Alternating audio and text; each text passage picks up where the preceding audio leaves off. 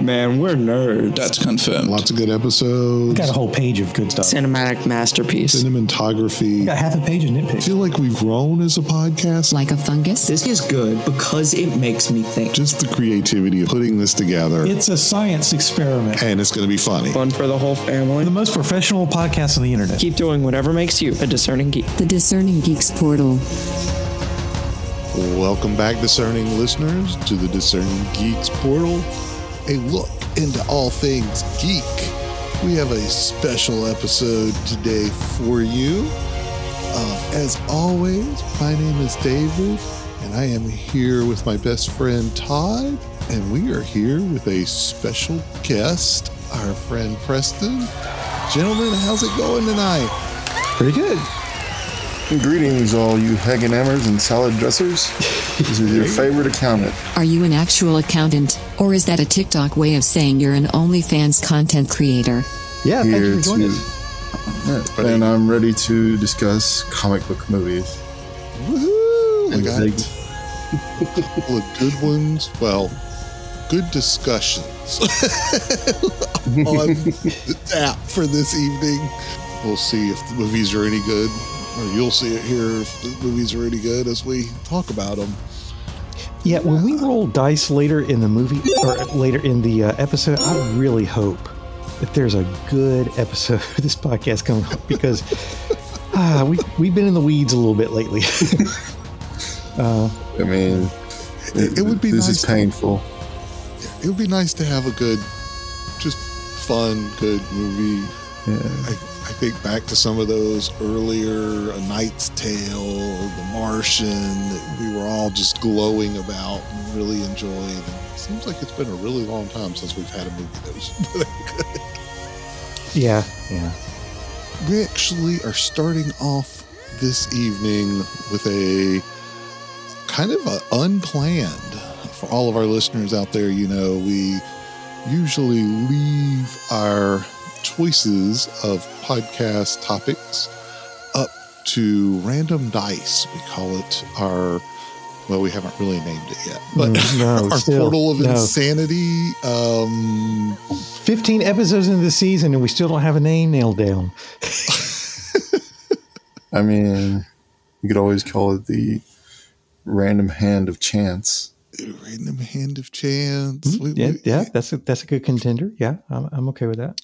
Um, but anyway, we, we, we always leave it up to chance. Um, this episode, it was more left up to, hey, we watched a movie and we all wanted to talk about it. And so we're going to pull one out of the hat for you that was not rolled. It wasn't on our um, list or spreadsheet of, of random topics that we had discussed earlier but it felt like it was relevant today and we wanted to talk about it. Todd, tell them what we're going to be talking about. Uh, I, am going to try. I tell you, th- this summary is terrible. okay, we are going to review Black Adam. In 2600 BC, a former slave is bestowed with the powers of several Egyptian gods, overthrows a tyrannical ruler of the nation called Kahndaq, and becomes known as a hero named Teth Adam.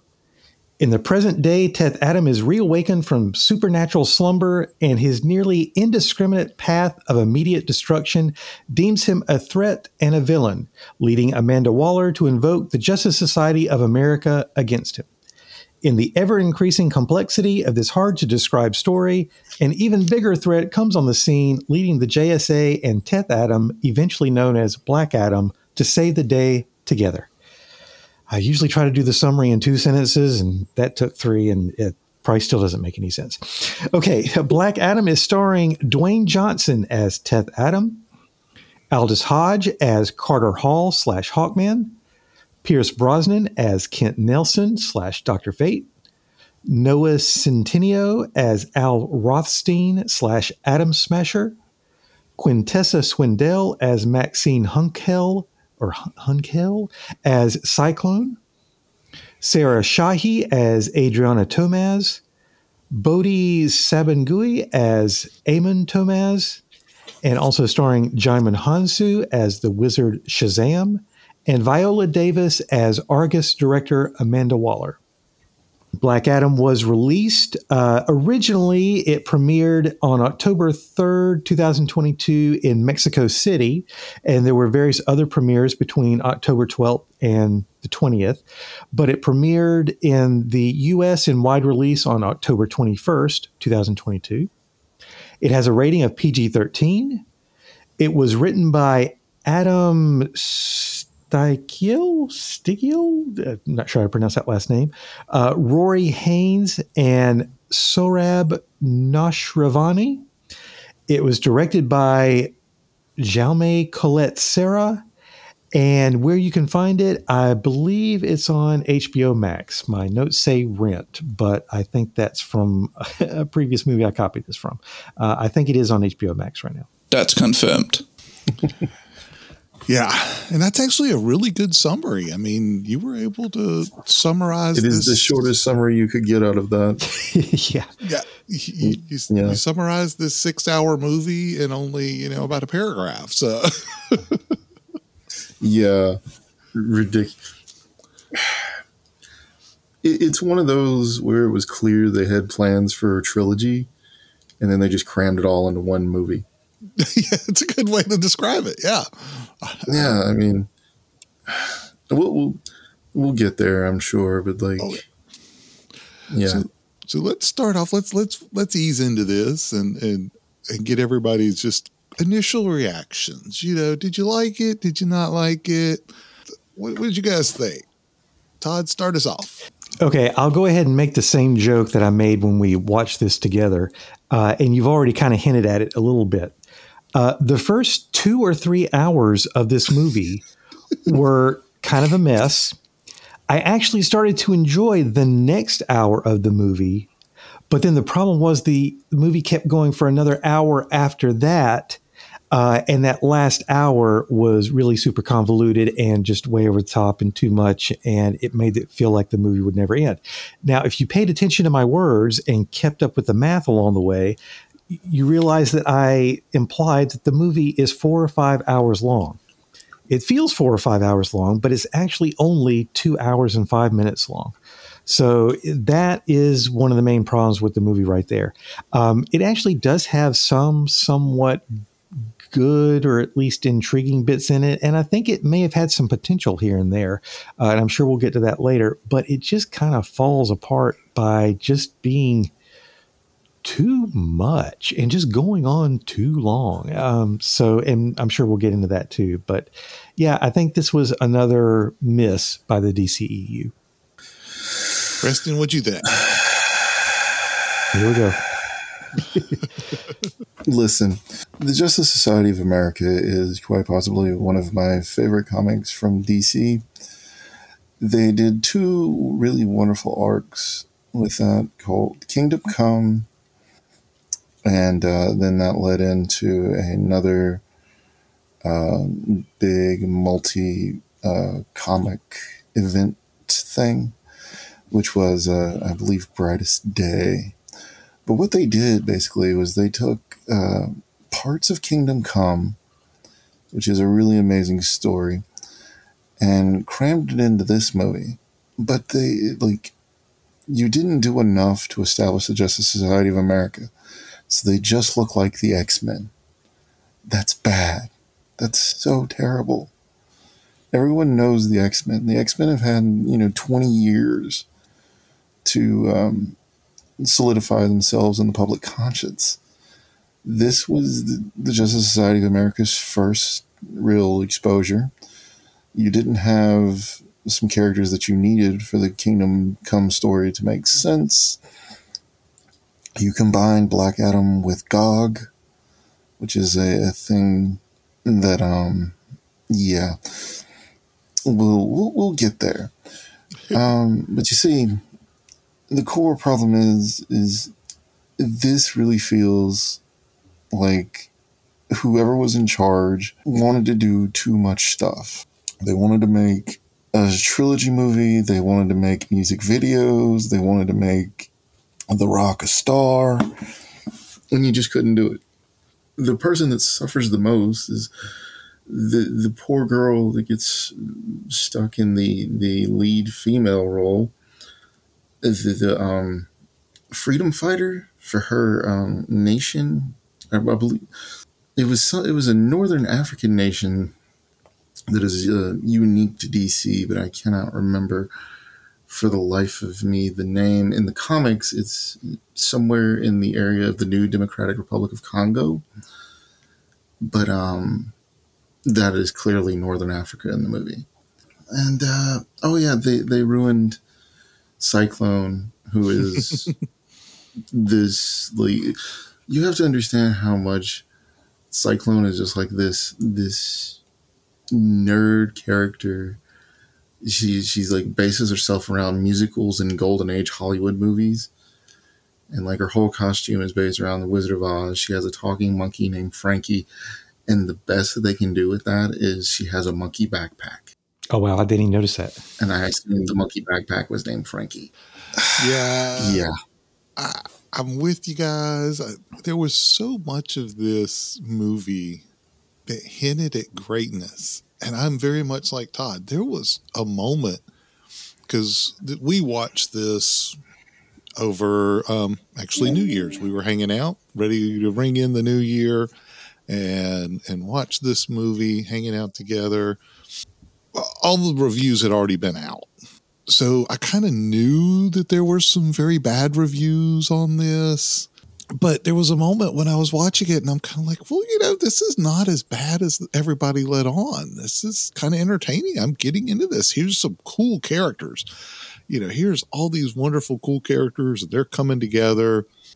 But it just missed like all the marks in the end. We you didn't develop the characters, you didn't give them a story basically they were just all over the place and and then the movie ended and you're going well that just really was not that good.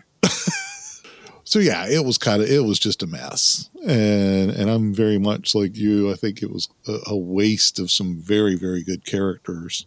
And not only characters i kept wanting a little bit of development of just the setting you know we're in this like you mentioned like an african country very reminiscent of like wakanda in you know the the mcu where they have this rare element that happens to be in their area i forget the name of it ether eternium was that mm. it Eternium, yeah. Yeah. Eternium.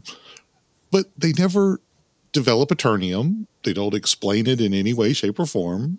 There are ships that are kind of cool motorcycle type things that are flying around, and you can tell they're somehow pro- powered by this element, but they don't talk about that at all. And so it's like they, they didn't develop any of it, which was very, very frustrating. Just very frustrating. But yeah, I, I am not as big of a DC fan. Yeah, I, I didn't get into those comics. I, I was mostly a Spider Man and X Men fan growing up.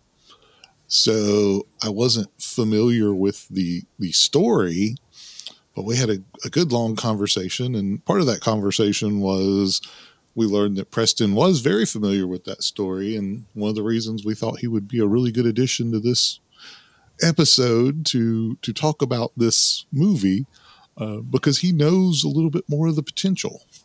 It was definitely a lot of wasted potential, even in the acting. Uh, I mean, you have these big name stars, The Rock. You've got Pierce Brosnan. I mean, these are big draw box office hit stars, and in many ways, they just were not developed in any way that made you want to like, oh, I can't wait to see the next one. And that's a big letdown. Well, now you worded that as acting. So, did you have a problem with the performances, or were the performances okay, and it was just the the development of the characters that were bad? I didn't have an issue with the acting. I mean, the, Okay. the actual performances. I really felt like it was more squandered potentials in the characters. And especially those tertiary characters, uh, tertiary characters that weren't supposed to be tertiary characters. Um, Dr. Fate and Hawkman show up in this episode and it's almost as if they just assumed everybody knew who they would be. And and that's okay to a certain level, but whenever you're introducing a new character into a movie setting like this, so many things are have to be slightly different from the comic book that you need a little bit of introduction. You know, I, I hate to do the, the same. I'm going to try my best not to just always compare this to like an MCU, but, you know, all the MCU characters got a, a origin movie.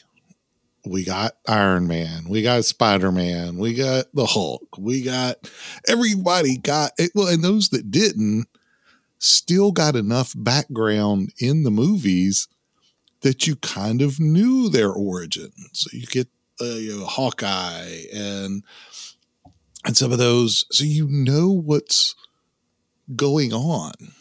And these, it was like, here are the characters, and look, they're going to do cool stuff, but we're not going to really let you build any kind of bonding with them or develop them in any way, shape, or form. That was my feelings how did you guys feel that they treated those those characters? You could have literally put any characters in those roles, and maybe outside of uh, Pierce Brosnan as uh, Doctor Fate, it, it, wouldn't have mattered. Like, yeah. okay, Adam and he, using his power was pretty neat sometimes, but the reason that Adam is there is eventually Adam and Black Adam become buddies.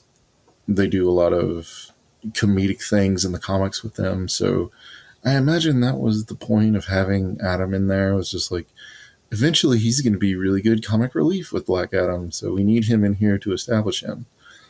And, you know, they just pick Cyclone because she's uh, pretty big to comic nerds like me and um, I don't know why they picked Hawkman instead of Mr. Terrific. Because Mr. Terrific in the comics kind of fills the same role. I, I think I, I, should say the, the point of the Justice Society of America in, in the third volume, when Kingdom Come happens, is here are all of these old, you know, superheroes from the 50s that we have that we're not doing anything with. So we'll put them all in this kind of makeshift team and we'll make them younger and give them issues. And yeah, Bruce Wayne kind of gives you a little bit of money, but he's not funding you like he's funding the Justice League. So it's not like you have this gigantic mansion with the um, airplane hangar or whatever. They're they're living in basically this apartment building, and they have to you know get plane rides basically from other superheroes or like if they can fly then they fly there. It's not really like we have this gigantic plane and it's full of all this neat technology. You know here we are. We we're just making them x-men. We don't have enough time to really focus on anybody. So we're going to whittle down this team of dozens to two. And, uh, and then we're going to stick dr fate and uh, hawkman in here because we need them also, we have The Rock being The Rock. Listen, can we talk about the music videos? Because like there, there's so many action scenes in this movie that are just music videos, and that's fine. I get it.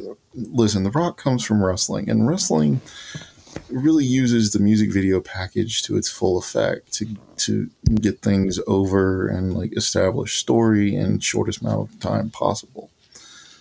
And this was just like, oh, we have the rights to that Kanye West song, Power. Let's make a huge action set piece around that song because that'd be cool in like 2013. They, they, they did another one where it was just like, oh, no, if you, if you haven't understood, the spoilers coming. Spoilers. Oh, now here, here's a guy and he, he's gone to the bad afterlife And he's becoming the demon lord and and going to raise up and we're going to put together this kind of vaguely black sabbath sounding orchestral piece so he can rise out of the ocean and uh, yeah wow mm, that made me angry no well, And the, the sad part was they, they really wasted this. The, the family that they built, what was her name? The, the anyway, we'll just call her the mom. The mom, the brother, and the son. They were fine. They were they were fine. Yes, we've seen it a million times, but you know they they did a decent job. And you're speed running this movie, just boom, boom, boom, plot point, plot point, plot point. So you you have no time to establish anybody. As I say, you establish this family, but they don't really have any superpowers. Why do I care about this nation other than they're obviously, you know, poor from what the scenery shows and being exploited for their resources? But like beyond these three people, I don't know anything about these people. Like it, it it's just squandered and rushed. Very Yeah, rushed. it's it's actually kind of funny because one of the strengths that I did have, things that I enjoyed in this movie, was the soundtrack. I, I thought that they they had some fun songs that matched well with the movie.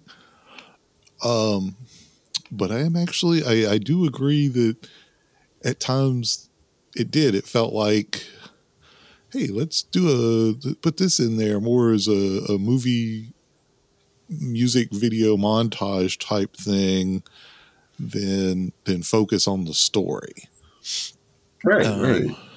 So yeah, yeah. What'd you think, Todd? About what specifically? Because I'm, Uh, I'm well, trying, we- I'm trying to think of Yeah, a there's a direction to go with this. Yeah, Uh, let's let's start with just the music. What what'd you think of the music? And the, the I, I don't remember. I, Oh, I don't remember, and I'm act- and I'm actually playing. Yeah, I, I don't remember, so I guess it neither impressed me nor bothered me. And I'm actually playing the movie right now to kind of refresh my memory on some of the things that happened. But I'm obviously I've got to have the the sound down on it. So yeah, the the music didn't really register to me. Um, I was kind of more concerned about the length, the pacing, the structure of the story. So I might have more to say if, if and when we get to those topics. And I I feel like I, I've I've said all I can say about the music. I, you know, Yeah. it, it's it, it's one thing to say, "Oh, well, you you you didn't need this," or you know, I don't I don't know why you did this. It's another thing to sit to for me to sit here and be like, "Okay, this is clearly The Rock." Going to the studio and being like, guys, listen, at my old job, we used to do a lot with music. Like we used to get a lot done with like a song. We made Limp Bizkit one of the most important points in history. Like the wrestling fans still genuinely, unironically, have feelings towards Limp Bizkit my way because of how it was used at a at a WrestleMania one year. And I think that was kind of the mentality he had going in here, and I it, it did not work. Clearly, because Todd didn't even remember anything of it. Yeah. No, no. Sorry. It's fine. It's, I mean, that's that's the sign of a bad movie. If you don't remember anything, Well, and other than how it made you angry. I do feel like the biggest glaring issue that we that we've all talked about in this movie is part is the pacing. Right? You know, I mentioned it in mine and and and Todd, you've mentioned it a couple times. And it's it's on multiple fronts. You have a movie that feels like it's so so long and yet in all of that time there's all these interesting things that you didn't explore in any way, shape, or form. Um, the characters, the setting, you know, and, and so it's like there's the feeling that you had plenty of time to do it, you just didn't. So, what were you doing with the time? and one of, one of the things you were doing was just making uh, music videos uh, versus telling a, a compelling story. So, Todd, talk us to us a little bit more about the pacing. I know, I know you're you're ready to to unleash on that one. So I, Yeah. want to hear your thoughts. All right. Well, like I said, I'm I'm playing the movie right now, and it's approximately 16 to 17 minutes in before we actually get to Black Adam. Now, that by itself isn't that bad because there are a lot of movies that might wait approximately that long to finally introduce their their main character. The problem is there's a lot of stuff that happens before that, and there's such a ton that happens after that and it's all complicated and convoluted and so it, it's part of there being too much in the movie so before we actually get to black adam we have to have a flashback that goes all the way back to 2600 bc to set up the backstory of the country that that black adam comes from uh, the whole uh, slave labor thing, what they're looking for, which is the Eternium, and we have to set that up. There's something about a crown. I'm still a little bit confused on what the crown does. Uh, then once we get into the present day, we've got to get to Sarah Shahi's character and her son, because one of the challenges that I think this movie had right away is that it is a movie that is based on what they call an anti-hero. But let's face it that's basically a bad guy who does good guy stuff. And so you've got this black adam who comes out and just once he is introduced and, and again we're kind of going to spoilers here he kind of just starts indiscriminately just killing everybody and luckily he does happen to be killing some bad guys so okay i, I guess we looked up uh, that he is killing bad guys, but it's not like he's trying too hard to tell the difference one way or another when he's first awoken. Uh, but the reason that Sarah Shahi's character is there is basically just to have a sympathetic character say, okay, yeah, sure, he's killing everybody, but he's an okay guy because when he got to her and her son, he kind of stopped killing. And we need that to say, okay, he knows how to stop when he meets somebody who looks nice. And so that's basically the reason she's there. Also, I think she's kind of instrumental in waking him up, maybe not in, in intentionally, or maybe it is intentional. I, I think that's a part of the movie where I, I'm not sure I was totally paying attention. And also, on top of her and her son, she's also got a brother. And so he's in there to like, I guess, be comic relief or something. So it's like we've got these three characters on top of all the other characters we've already talked about, such as the Justice Society of America. Also, uh, somewhere along the way in these first 15 to 20 minutes, Dave, you mentioned that we get a little bit about the this nation that kind of is uh, reminiscent of Wakanda a little bit, and how there are these high tech hover bikes. And I think the high tech hover bikes are mostly manned by this uh, kind of street gang, and so we've got the street gang on top of everything else, and and later there's a part in the movie where the street gang they're trying to kidnap Sarah Shahi's character's son for some weird reason. I don't even remember why that is in there. So that's another subplot that's going on.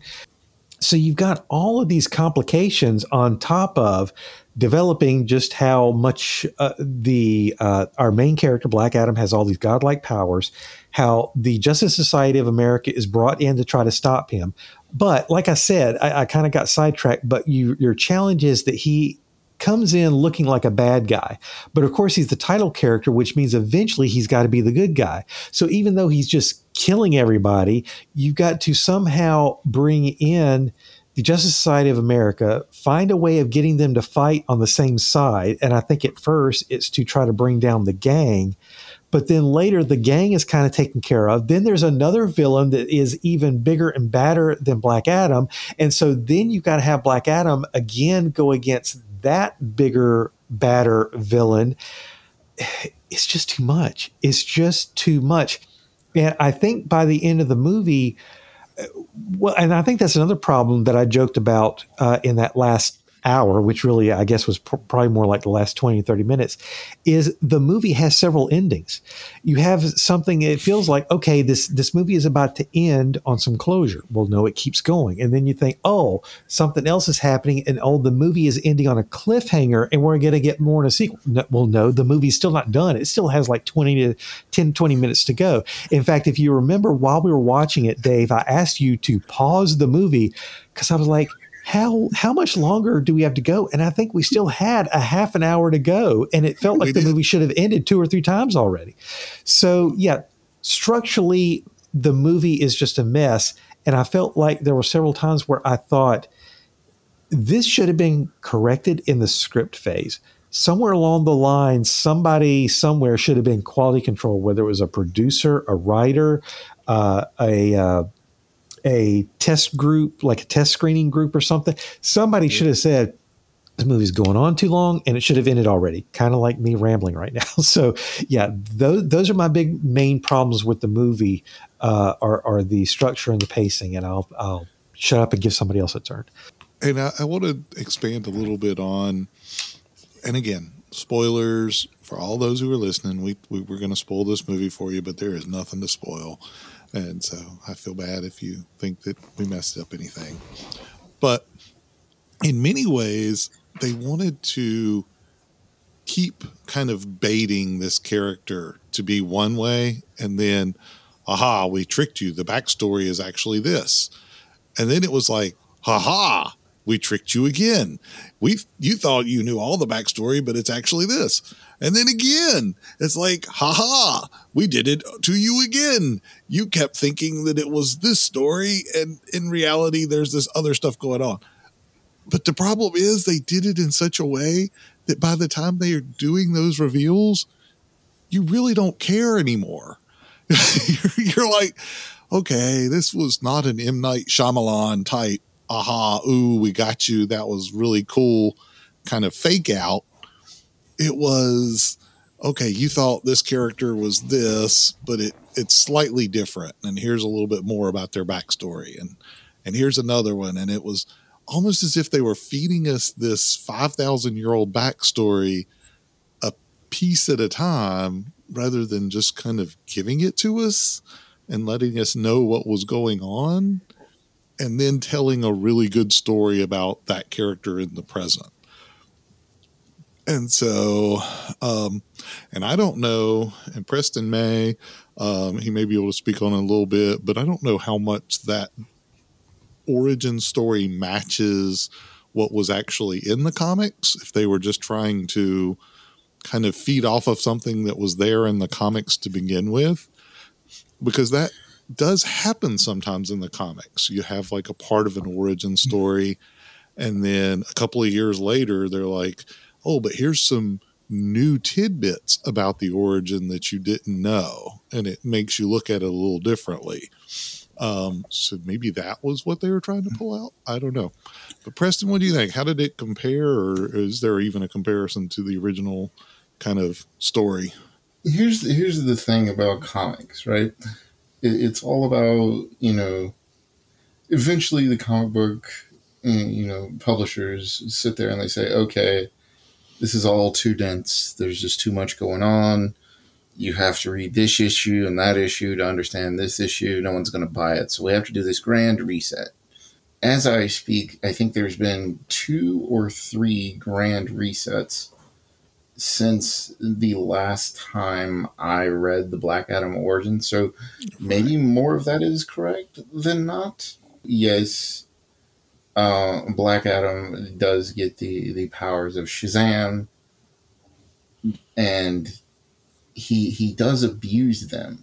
But the the the, the way that the powers are described was Black Adam's son, Teth-Adam's son, gets the powers and he he does a pretty good job with it. He's he's righting the wrongs. He's being a superhero. Everything goes great.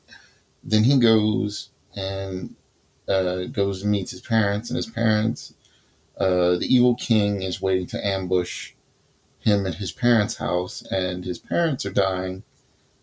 And in order to save his parents, he transfers the power of Shazam from himself to his father and in the process ends up dying himself. Uh, this kind of sacrifice is interesting and fun um, in in terms of giving him emotional weight. But um, in the Justice Society of America story that I read and have, um, he just he, he has the powers. Like he got the powers after his family was killed by the evil king and he just abuses them. That is part of the reason why sh- the next time we get a Shazam, it is Billy. It's the little boy. You know, it's it's it's the kid that has not yet been corrupted by vengeance, and you know, it can be molded into Superman, basically. And so that's a place where they got it kind of wrong. And another thing is that when I say Kingdom Come, this is where I have to tell you about Magog. okay. Magog is this gigantic alien that shows up and just starts granting all these wishes. Like the Justice Society of America shows up and he starts granting these wishes. And he brings a character back to life, gives them a suit of golden armor, and calls him Gog.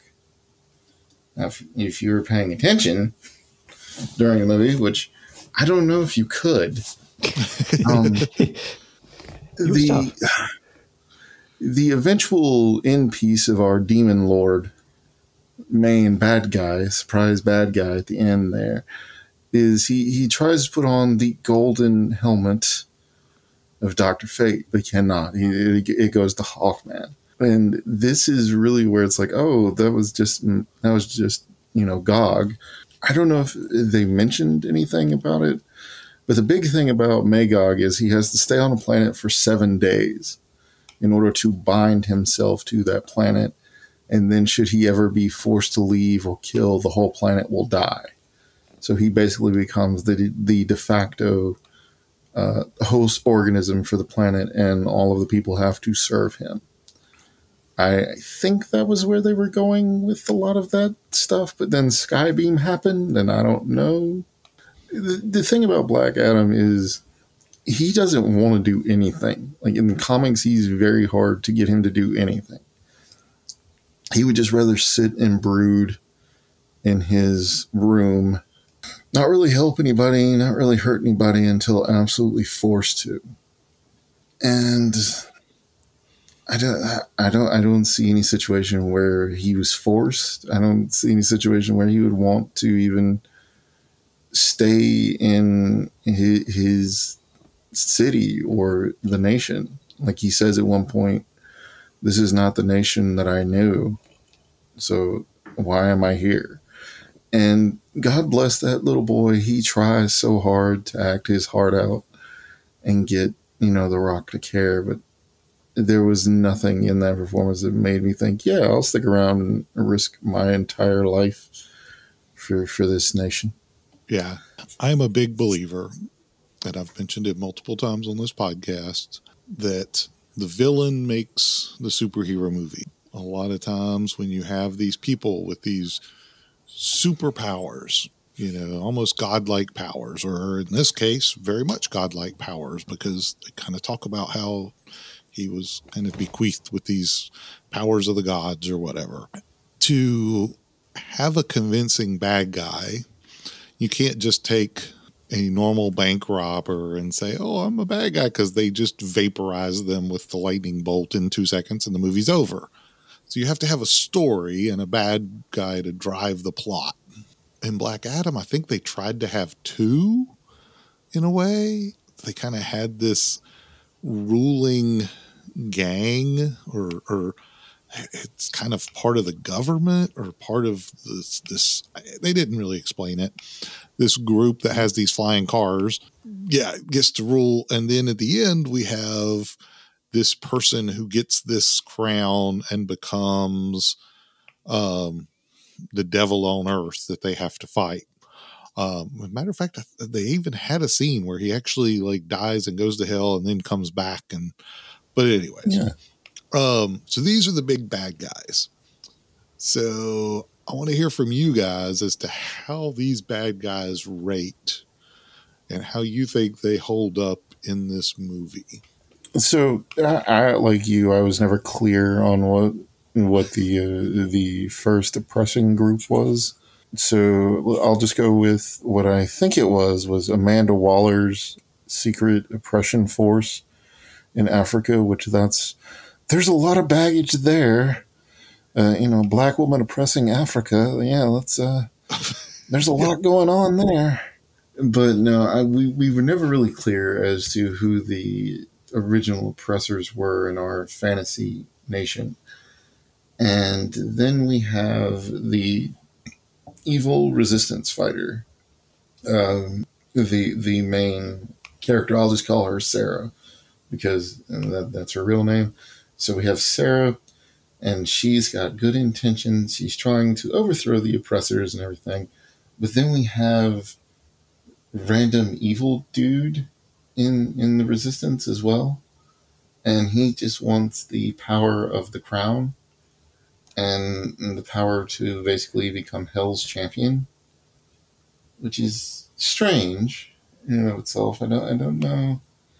I don't know how you could read that and not say well what's the what's the hell doesn't really do things for for its own good. There's always a catch you know, I, I saw those Hellraiser movies. I know, you know, you open the box for ultimate pleasure, and pleasure is the pleasure of hell, which is not exactly uh, fun, if you if you catch my meaning.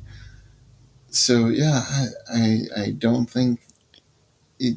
There were one of them was undefined and just kind of there, and the other one was more I guess we just need a guy to blow up at the end. yeah, You know. I'm with you. What about you, Todd? What'd you think of these bad guys? Okay, so in a way, we have three villains. We've got the uh, the gang, the terrorist group, whatever you want to call them. This group that is kind of terrorizing the city and, and has a hold on them. Like I said, they capture the kid at some point, stuff like that. So in a way, this this gang is one big collective bad guy, and there is kind of a leader, and he does become instrumental in something later on. But in a way, they're kind of one kind of bad guy. Then you've got Black Adam, who himself is kind of a bad guy in some ways, at least in the fact that it's mentioned a few times in the movie that most heroes don't kill, and he doesn't have any problem killing and kills a whole lot. Uh, and then you've got the thing that I've already mentioned earlier this bigger bad guy who comes in the end because, of course, there's got to be something for Black Adam to kind of become the, the good guy to fight. But that villain is introduced and, and i had actually had to fast forward to, to that part of the movie because i forgot how and when that thing came about. But that last villain is introduced in the last 30 minutes of the movie and so it's not like you're even familiar with that villain up until that point and it's still kind of convoluted exactly who or what that villain is. And maybe that's my fault. Maybe I didn't pay that much attention to the setup. I know it has something to do with the crown that's been there since the beginning of the movie and something about its power being unlocked or whatever. So you've got three villains, except the gang is basically there just to be a stand in villain until you can get to the bigger bad at the end. The bigger bad at the end is not developed, and the bad in the middle is Black Adam himself, who is really ultimately destined to be a good guy by the end of the movie. So, in a way, you don't have a really great bad guy at all. Uh, it's not like a uh, like a Batman movie where you have a Joker who's Joker all throughout, or a Thanos or uh, uh, Hela in one of the Thor movies or something. It's not like you have a bad guy who's there near the beginning and gradually gets developed and becomes more and more powerful throughout the. Day. You've got three bad guys and none of them. Yeah. They're Yeah, all no. either they're all either convoluted, not a bad guy, or definitely a huge bad guy, but with no development. Uh, so yeah, none of them rise to the occasion of being a decent villain.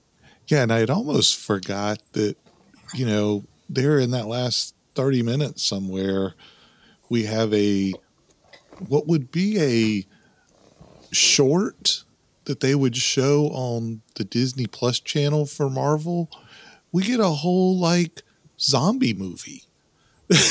they just Oh, I forgot about the zombies. Oh my goodness, another element, and I don't like zombies. Big surprise. that they just randomly threw in there. It's like, oh, now we got to fight these zombies off. And it was like, what Yeah. the crap? Where did that come from? Because as as if it's not enough that you've got your new big bad who's introduced in the last 30 minutes fighting Black Adam, as if that's not enough, because of this evil coming about in the last 30 minutes, it also affects other people or corpses or something like I, I can't even remember. But there's like uh, yeah, basically a zombie army, and I'm like that doesn't need to be there. But you but you've already got all these other characters such as the Sarah Shahi character, her son, her brother, uh, Yeah. and you've got all the citizens of this country. You've got to build in the whole thing about how the country has to rise up too. So you've got to have all the citizens fighting something too. So of course there has to be a zombie army on top of everything else. The movie just has too much in it.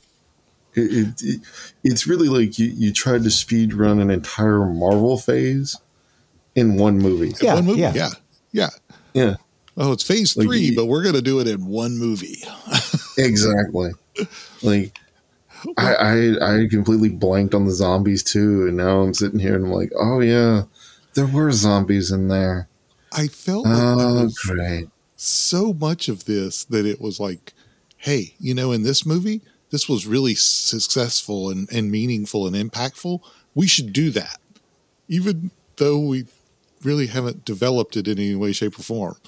And and what I mean by that is for those who are fans of the Hunger Games, you know, the whole thing with the Hunger Games is, you know, she holds up her hand and kind of like all the people rise up with her holding up her hands in a certain way. And it's kind of like a Nazi salute or something. No, I mean, that no, it's really not. But, um, you know, that, that inspires the people. And it was like, you know, we need to do that in this movie. Well, we can't do the same thing, but we'll hold up our hands that look like a triangle. Why? Mhm, yeah. I, I don't know. I mean, it just it would inspire people. it's like, and it's like, well, we need to have zombies. Why? Because zombies are really popular. Everybody likes Walking Dead. Okay, yeah, let's let's throw some zombies in there. That's a good idea. They had all these elements that they just kind of uh, threw in there. Um, I almost felt like it was writing a movie by like rolling random D and D encounters. Like, okay, Yeah. wait. I've I've got a chart of random events that must happen. Okay, I rolled a thirty-two. Okay, on the chart that means that we uh, oh we have to go into a cave and fight these guys. Okay, uh, I rolled a sixty-four. Okay, so that means I mean, and, and that's that felt like the the whole plot. They used just randomness to to generate the movie. Well, now, Um, now I don't, I don't know because when you use the the comparison to D and D random encounters, those are usually things that you throw in, uh, like if you're traveling somewhere, uh, Right, like a filler. You know, if you're on a road, yeah, you've got to have some kind of filler and and and do something along the way. Or if you're in a dungeon, you know, you go to a, a, new room that maybe you didn't have planned out, so you throw something random in there. It- hmm. it's not so much that because, like I said, it actually had a purpose because there's this whole thing about how Black Adam is kind of this hero of this nation Kahndaq. And so you've got to have this element. Where I, well, you don't have to have this element, but they insisted on putting this element in of him also being somebody who inspires the people. So you've got to have something for the people to fight on top of all the heroes and villains and anti-heroes. And so the zombie army was put in there. It, it does have a purpose. It's for the people to have something to fight and to have something to rise up against and to, like you said, do the whole triangle symbol and everything. So it has a purpose. The problem is there are just too many purposes in the movie. so Yeah. it's like, yes, there's a reason for it, but stop having reasons to put more stuff in. Um, and in fact, that reminds me of something that that Preston already said was the sky beam there was a moment near the end of this movie where I was like, they're just not leaving anything out. Oh, but wait a minute. At least, at least they don't have a sky beam. Five minutes later, oh, look, there's a sky beam. Because that is one thing that even Marvel kind of gets criticized for is having a sky beam in almost every other movie. And it's like it becomes this trope. And I was like, well, you got to give them credit. They don't have that. And they stuck that in this movie too. They didn't leave anything out. There there needed to be somebody editing this movie, but not just digitally editing the footage, but editing the script itself and saying there's got to be something we can take out. And what worries me is what if they did? What if they did already take stuff out and this is the condensed version? That is worrisome. Yeah, no, I'm with you. Well, guys, we are. I, I can I can just imagine like this gigantic tome, uh, like like a dictionary sized script yeah, this originally was, Uh, do I have to read all that? Because I'm still holding on to the idea that it was three movies. It had to be three movies. I, I can easily like- see where it would have been. Yeah. Yeah, Somebody and- decided there, it's just a little too thin. If we did three movies, it would be a little too thin. So, so we don't want to budget for three. Let's just cram it all into one. And it may let's, be a let's little. cram it all into one. So like, there's just like this guy.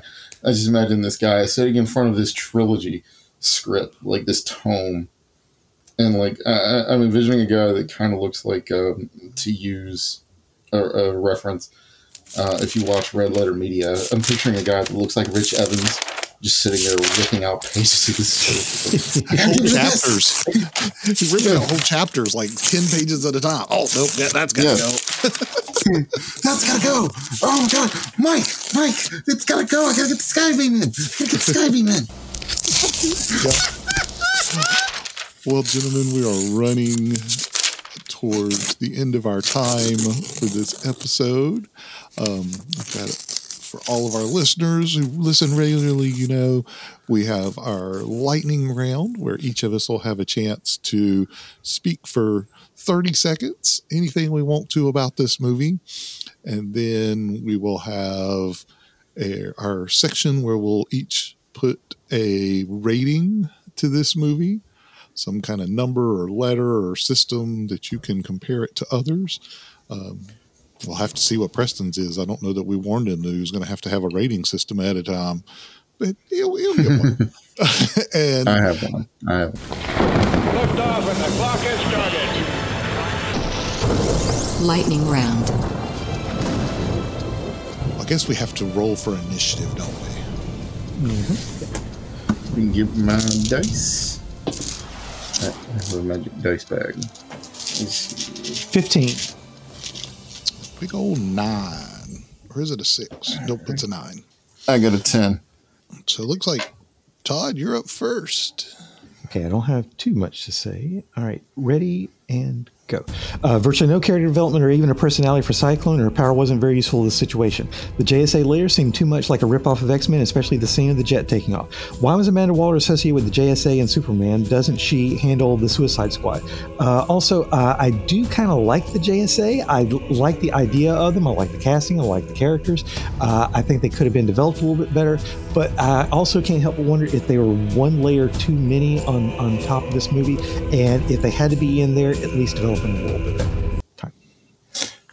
Uh, yeah, we, we we spent so much time trashing the movie, we really didn't get into positives very much. But I would consider the JSA to be a positive, or at least semi-positive. I mean, they were actually Yeah. somewhat decent, but just uh, I don't know, uh, just too much.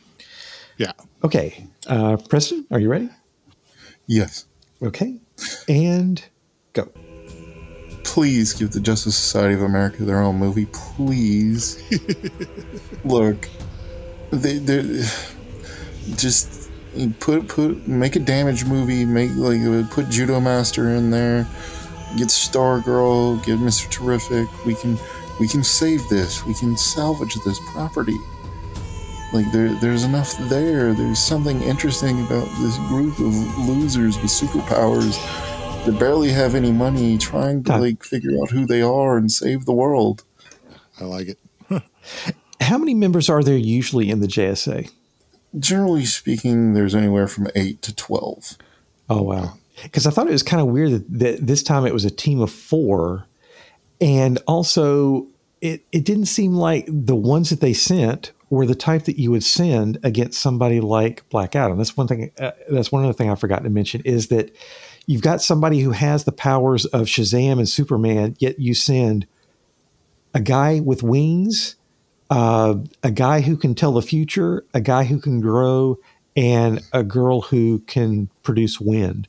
And it's like, really, that's who you're sending against somebody who has super strength and powers of electricity and stuff like that. It just it, it didn't seem to be a, So- a good match. So okay, in the comics, the usual uh, scramble team is Damage, and he's a man with uh, nuclear power, basically, and he can.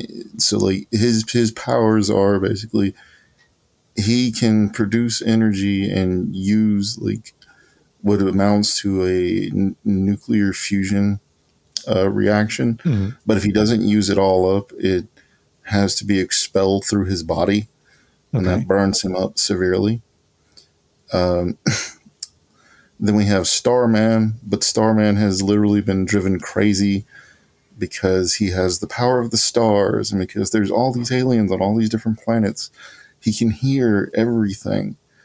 And so like he's just a ball of schizophrenia in like this ultra powered uh, arcade floor suit. You know, like the old arcade floors with like the stars and the spaceships. That was kind of neat.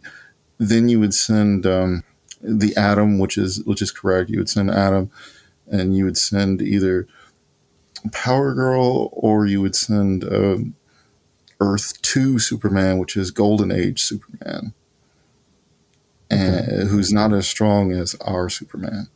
He can only leap tall buildings in a single bound, and is faster than a speeding bullet. and um, finally, rounding out the team is Mister Terrific, because he's the technology guy. Yeah. But still, it sounds like he has some pretty major powers there to go up against Right. against major enemies. Yeah. Of course. Yeah. It just didn't, it just didn't seem like it here. It didn't seem like a very good match. No, they they literally just picked Cyclone because she's popular. She's you know people care about her. We'll put her in there and get a few more people in the door. They picked the Atom again because they got to establish a comic relief Yeah. Yeah. because you have him eating chicken and talking to Henry Winkler. All right, Dave, you ready? I am. I am. Okay. And go. So Rotten Tomatoes gave this a 39% reviews from the critics and an 88% from the audience. So somebody out there likes it. Um, sorry guys, I know it's been thin the last couple of years because of COVID, but there are a lot better movies out there than this, and we're going to get back to them. Do not think that this is the best that we can do. We've done so much better in the past. We can do so much better in the future. And yeah, there's just so much left on the table here that left me wanting that hopefully we can get more of the Justice Society. So now we've got to actually put a rating on this. Does this fall for you guys in that 39% or is it closer to that 88%? Ratings. curious to see. Um, and we've decided that we're going in order of our initiative. So, Todd, you get to start us off. Where does Black Adam fall for you? Okay, considering how much time we spent complaining about the movie the night after, we, we, right after the we saw it that one night, um, and considering how much we had negative to say about it here, originally I did have it at a D plus. The problem is, I then realized one movie I had ranked above that, and I was like, well, it wasn't as bad as that one, and I, I you know, I did mention there were a few good things in the movie. Also, I think my biggest problems are with the pacing and the structure. The rest of it, it's not like I had high hopes for it anyway. So while I still technically don't like the movie, I don't think it rises to the same frustration as other movies that get a D plus. So I did bump it up slightly to a C minus, and it becomes the 69th movie out of 77 that we have either reviewed or will review because we're recording one movie after this. And so it does end up in my bottom 10, but not the bottom five. And then Preston, what you got? And you may actually have to explain your rating scale because you know we each use a different one. Uh, I don't know if you've chosen one or want to use one of the ones that we do, but uh, how do you want to rate this? So my rating scale uh, will be borrowing a bit from um, my wrestling fandom. Uh, as invented by Jim Cornette and Norm Dooley, the star rating system, a five star rating scale with uh, minus five stars being possible Oh, wow. Okay. and and five stars being the best you can do. This is currently used by one Mr. Dave Meltzer of the Wrestling Observer. All credit to him. Um, this movie is a one star. Oh, wow. It's and, and I know as I say that that that sounds like wow, you're you're really you're really down on this movie. But Well, it could have been a you, you have one. to you, you you have to understand that um we've left out a thing for you listeners that I feel like we should.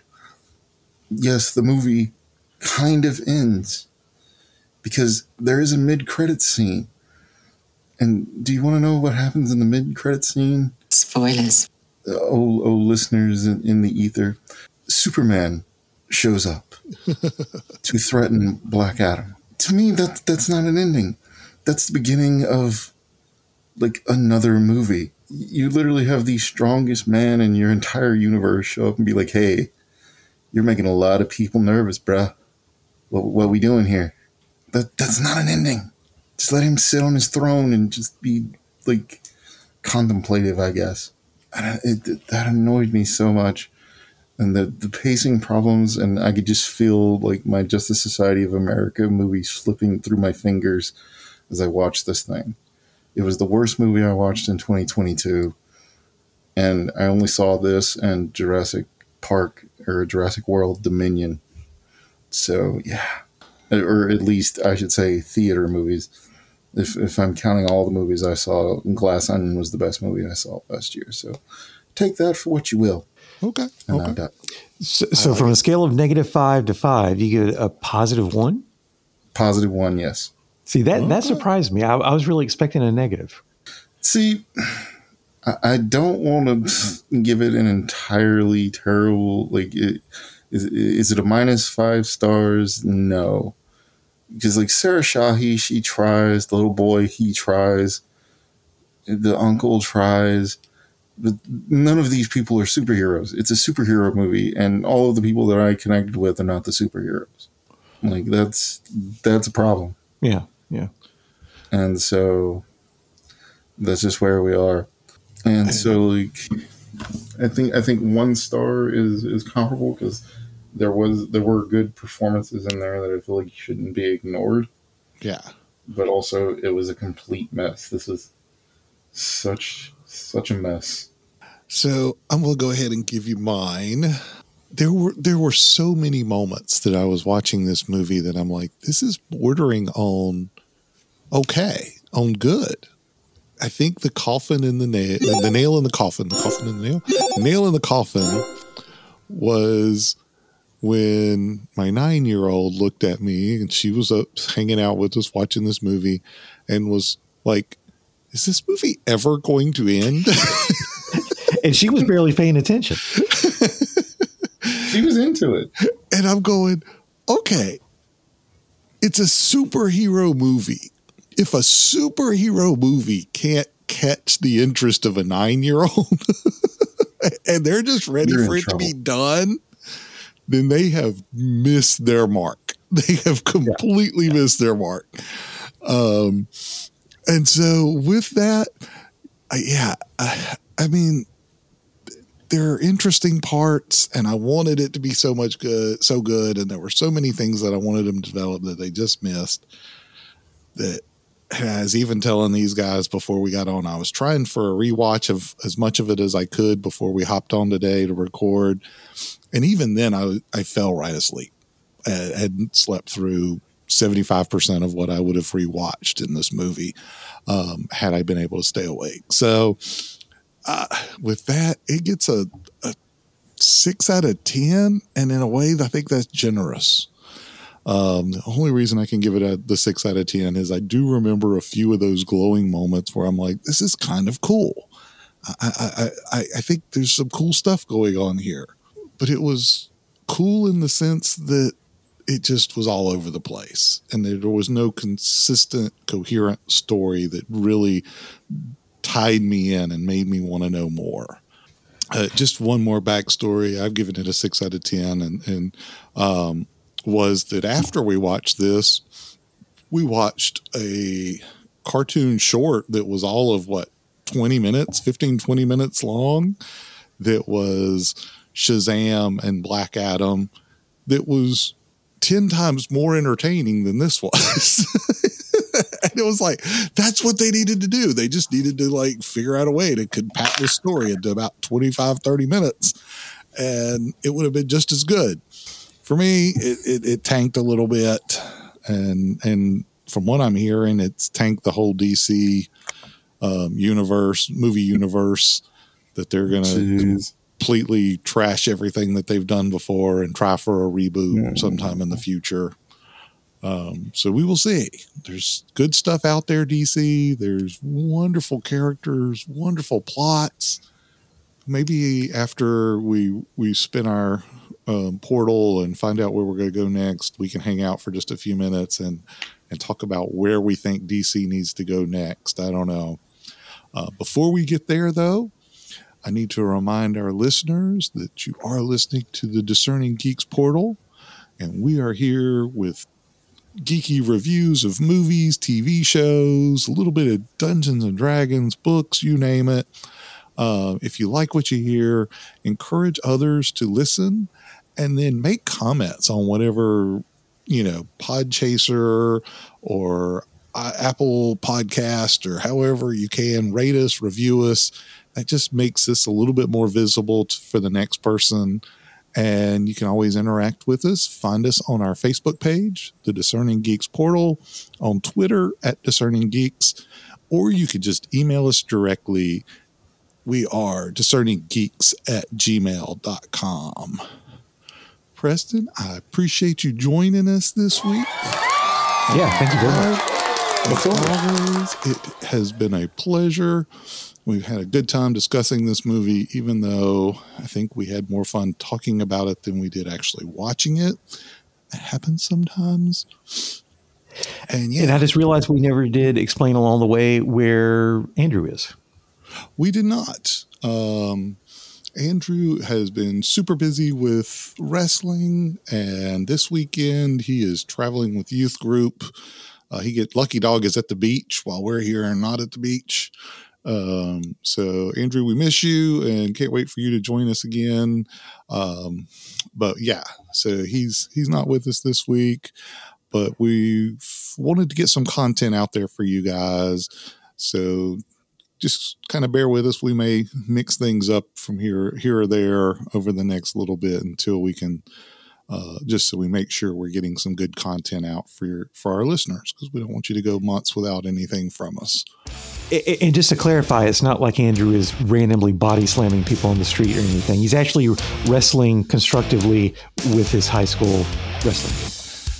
Yeah, If he's anyone's botting, slamming people in the street, it's me.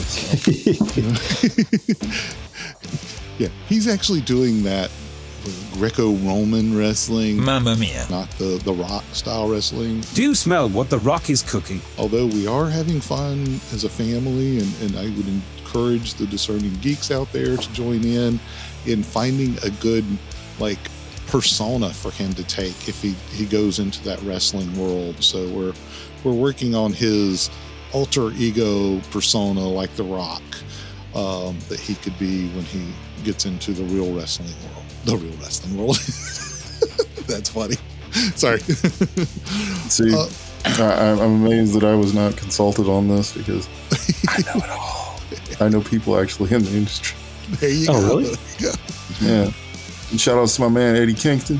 What's up, Eddie? All right, so for that, we're going to wrap up this episode. But uh, did you guys have any suggestions before we cut off for the DCU? I mean, I think we've said we would love to see, you know, Justice Society. That's a great place to go. Lots of cool characters, some cool plots that we, you could do movies on. But what else? Anything else you guys want to see out of the DC universe? As a Batman fan, I, I just want the DC universe to stop trying to be Batman. Everyone does not need to be Batman. Let Superman be the bright, shining beacon on the hill. Mhm. Yeah. Let the Flash be this weird, kind of funny dude that has all of these like down on their luck supervillains that he's trying to actually help. Find unique voices for your characters. Don't just try to make everyone Batman. That's your problem. I do feel like they could almost do like a cut scene of all the DC characters, and they're all just looking at the. going, I am Batman. No, I'm Batman. Yes. No, I'm Batman. I'm Batman. I could be Batman better than you could be Batman. it's like, no, you're not supposed to be No. Batman. No. Yeah, they do. That's- They do need to get away from the darkness, and they, in a way, they've almost done that with Wonder Woman and Shazam, but it's just not quite uh, uh, enough. I, I think. Yeah, I think they need to. Uh, I, I don't know. When you compare DC to Marvel, I know people always describe DC superheroes as almost like gods, where Marvel superheroes are regular people who just happen to have either some special ability or some level of genius or or something like that. Um, where over in DC, you really do have superpowered people, and so it's like it's a little bit harder for them to be regular people. Um, but one way or another, just kind of bring them down to earth a little bit and maybe humanize them, and also let the good guys be good guys, and like you said, let some of them be bright and shining and not all dark. Let Batman be the Batman uh, instead of everybody else being that same character. Um, as far as where they need to go, as far as a reboot, um, I don't know if they need to copy the same format that Marvel did, where like you have a, a single character per movie and you build up and then do like a Justice League or Justice Society or something. Uh, you don't necessarily need to do that. You could jump in and do a Justice Society or Justice League right away and just introduce a lot of superheroes all at once. As long as you just do it right, there just seems to be a lack of quality control. And it just seems like everything they've tried to do has always felt too random while everything over in Marvel has been planned. So, regardless of how you do it, just think about it at a time. I just don't, I'm just not convinced that DC is thinking. See, as I, as I was sitting here, I thought about it, and I know exactly what they should do. Okay. They should go and they should watch Justice League Unlimited, Mm, and they should just make every episode of Justice League Unlimited into a movie. okay. That's that. That's twenty four movies, and it, it'll be great. It'll work. E- even if you want to go back to like the Justice League, the first Justice League cartoon, and do the Doomsday arc that they did on that cartoon Mhm. um, in live action, that would be great. You get Superman's world of cardboard speech. You get Batman sacrificing himself for the whole team. It, it's amazing. You get Martian Manhunter going to the Kents for Christmas. it's it's great. Oh, actually, that reminds me of something. Uh, This is something that I think I heard somewhere. I wanted you to confirm whether this is true or not. Um, I know that one of the story elements in the comics is that Batman basically has some kind of safeguard against all the heroes. In case any of them go evil for some weird reason, he's got a way of stopping each one of them, including Superman. But wasn't there a moment somewhere in the comics? I didn't read this myself, but like I said, I think I heard it somewhere where Superman asked Batman, What about you? What if you go evil? What is the safeguard against you? And Batman said, That's what you are. Was there a moment like that? There there is a moment like that. He does have planned Fortunate Son, or uh, the last son of Gotham, which is if he goes completely crazy, what exactly to do, and it, it usually boils down to either Superman or Catwoman kills him. Yeah. And see, the cool thing there is that Batman, he's just a normal person who has gadgets and a lot of money, but he's also so super well trained, so super strong for being a normal human that he knows that even to take himself down, it would take a Superman to do it. so I, I thought that that was a, a neat statement in multiple ways because Batman had even thought about that. He's like, okay, what if I go nuts? There needs to be somebody to take me down. Oh, that's what Superman is for. And in a way, it's almost bragging about himself because it's like, yeah, I don't know if anybody else would be able to do it other than Superman. So nowadays, one of the newest additions to the Batman Rogues Gallery is the Batman Who Laughs. The Batman Who Laughs basically asks the question what if Batman wasn't Bruce Wayne but was the Joker? Interesting. Ooh. Oh. And okay. yeah. So like there there's like a lot there. What ends up happening is the reason the Batman Who Laughs is so successful is because in, like he, he builds a time machine to go back in time to find Superman before the Kents do and kill him. Oh, And that's the only way the Batman Who Laughs can survive in his universe. yeah. Just to add an extra layer to what Todd was saying. Okay. Okay. Interesting. Yeah, see, see the, these ideas are, are good. These are the type of things they ought to be making a movie about.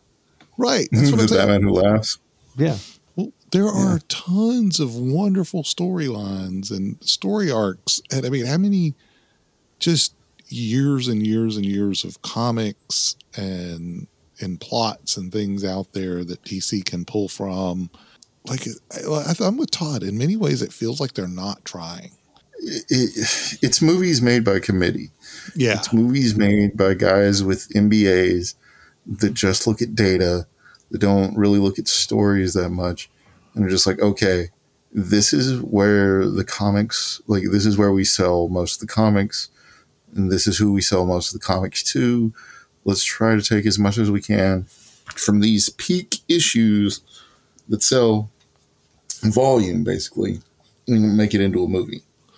Yeah. So I guess that Not realizing that the my- volume comes from people being invested in the story for a while and then everyone's like oh yeah here comes here comes this grand climax right. to this arc i've been reading i'm gonna go out and get it and recommend it to all my friends and since the comics you know the backlog is usually like 25 cents a comic you can go you can go in with 20 bucks and pick up the whole arc or you can wait for a trade and pick up the whole trade for 20 bucks the same sort of way. And um, they're not they're not paying attention to the story they're just paying attention to the numbers. Yeah. and that's the problem. I think if I was to give advice to DC, it would be this. Start with someone who loves the comics. Start there. Mhm. Have someone who loves the stories, knows the stories inside and out, a big fan who is then coming from the perspective of someone who loves this material to make the movie. Don't pick random schmo just because they made a blockbuster two years ago that you want to attach a name to the to the movie. Find someone who's a fan and start there because that's where your people, us as geeks and interested people, that's what we want. We want that person who's there to retell us the story in a new way that's just kind of cool and they love the material and they know the stuff. Um, that's my biggest advice. Well, we are run long and it is time for us to wrap this episode. W- w- well, are, are, are we going to pick something on the portal? Yes, we are. That would be important to do. It, because we do technically have, I think, about Three or four, four? topics already in the hopper. The problem is a few of those we do want to wait on Andrew for. In fact, one of them is his topic, so we kind of, you know, he he deserves to be in on that one. But because it might be a while, we might need some variety in case we need to, you know, make other arrangements or whatever. I'm with it. So Preston, Okay. you, you got a percentile die? die? Let me let me let me see if i can fish one out of the magic bag Since you you're our need guest, um, what, what do you need what do you need a 10 sided or a two 10 sided and roll them as a percent. and i got a 82 82, Todd. Where does that take us? Oh, okay. it's another TV topic. It's one of mine. And if you think it's excessive, maybe we need to try something else. Top 10 favorite sci fi fantasy horror TV multi episode stories. and the reason I'm laughing is that two of the things that we already have in the hopper are top 10 favorite sci fi fantasy horror TV single episode stories and top 10 favorite sci fi fantasy horror TV seasons. And actually, I've gone back and admitted them and said not necessarily top 10 favorite, but just favorite in general. I've given some other parameters offline. So, Dave, if you think it's a little bit too TV heavy at the moment, we can re-roll because we basically got the single episode stories, the multi-episode stories, and the seasons. If that's excessive, maybe we can put this one off. Uh, we'll Um, go with it. We'll go with it. I like it. We'll, Are we'll you sure? Yeah, yeah, yeah. Okay. We'll, we'll, we'll go with it. I think we'll be there. Um, yeah. So those of you who listen to us and like TV episodes, um, you got some coming. yeah, yeah. I- I- In fact, I've been I've been kind of curious, Dave, because I know that when those other two topics got rolled, you were a little bit concerned. Uh, have you been able to come up with your your list of single episode stories and TV seasons? I have my single episodes. I don't have my seasons yet. I'm still working Oh, on okay. that. Um, So yeah. So, but we'll get there. Uh, All right. I could. Yeah. And then, Preston, do you think uh, any of these topics are ones you might be able to cover too? Um, I, I, I could definitely bring uh, something to one of those discussions. Uh, Yeah. you, you got the top the TV, uh, what si- single episodes or hmm. Yeah. I feel like episodes would be something I, I could do if I Okay. I could pull in a lot of anthologies. Okay. Um, like I could, I could bring up monsters. Oh no, yeah. one, no one knows what monsters is but me. That sounds good. Um, yeah, I, I think I could pull that together. Okay. Okay. All right. Sounds good. All right. Well, with that, we're going to call this episode a wrap and hope that uh, you've enjoyed our discussion of Black Adam. Again, maybe you've discovered that you enjoy our discussion of Black Adam more than you did watching the movie.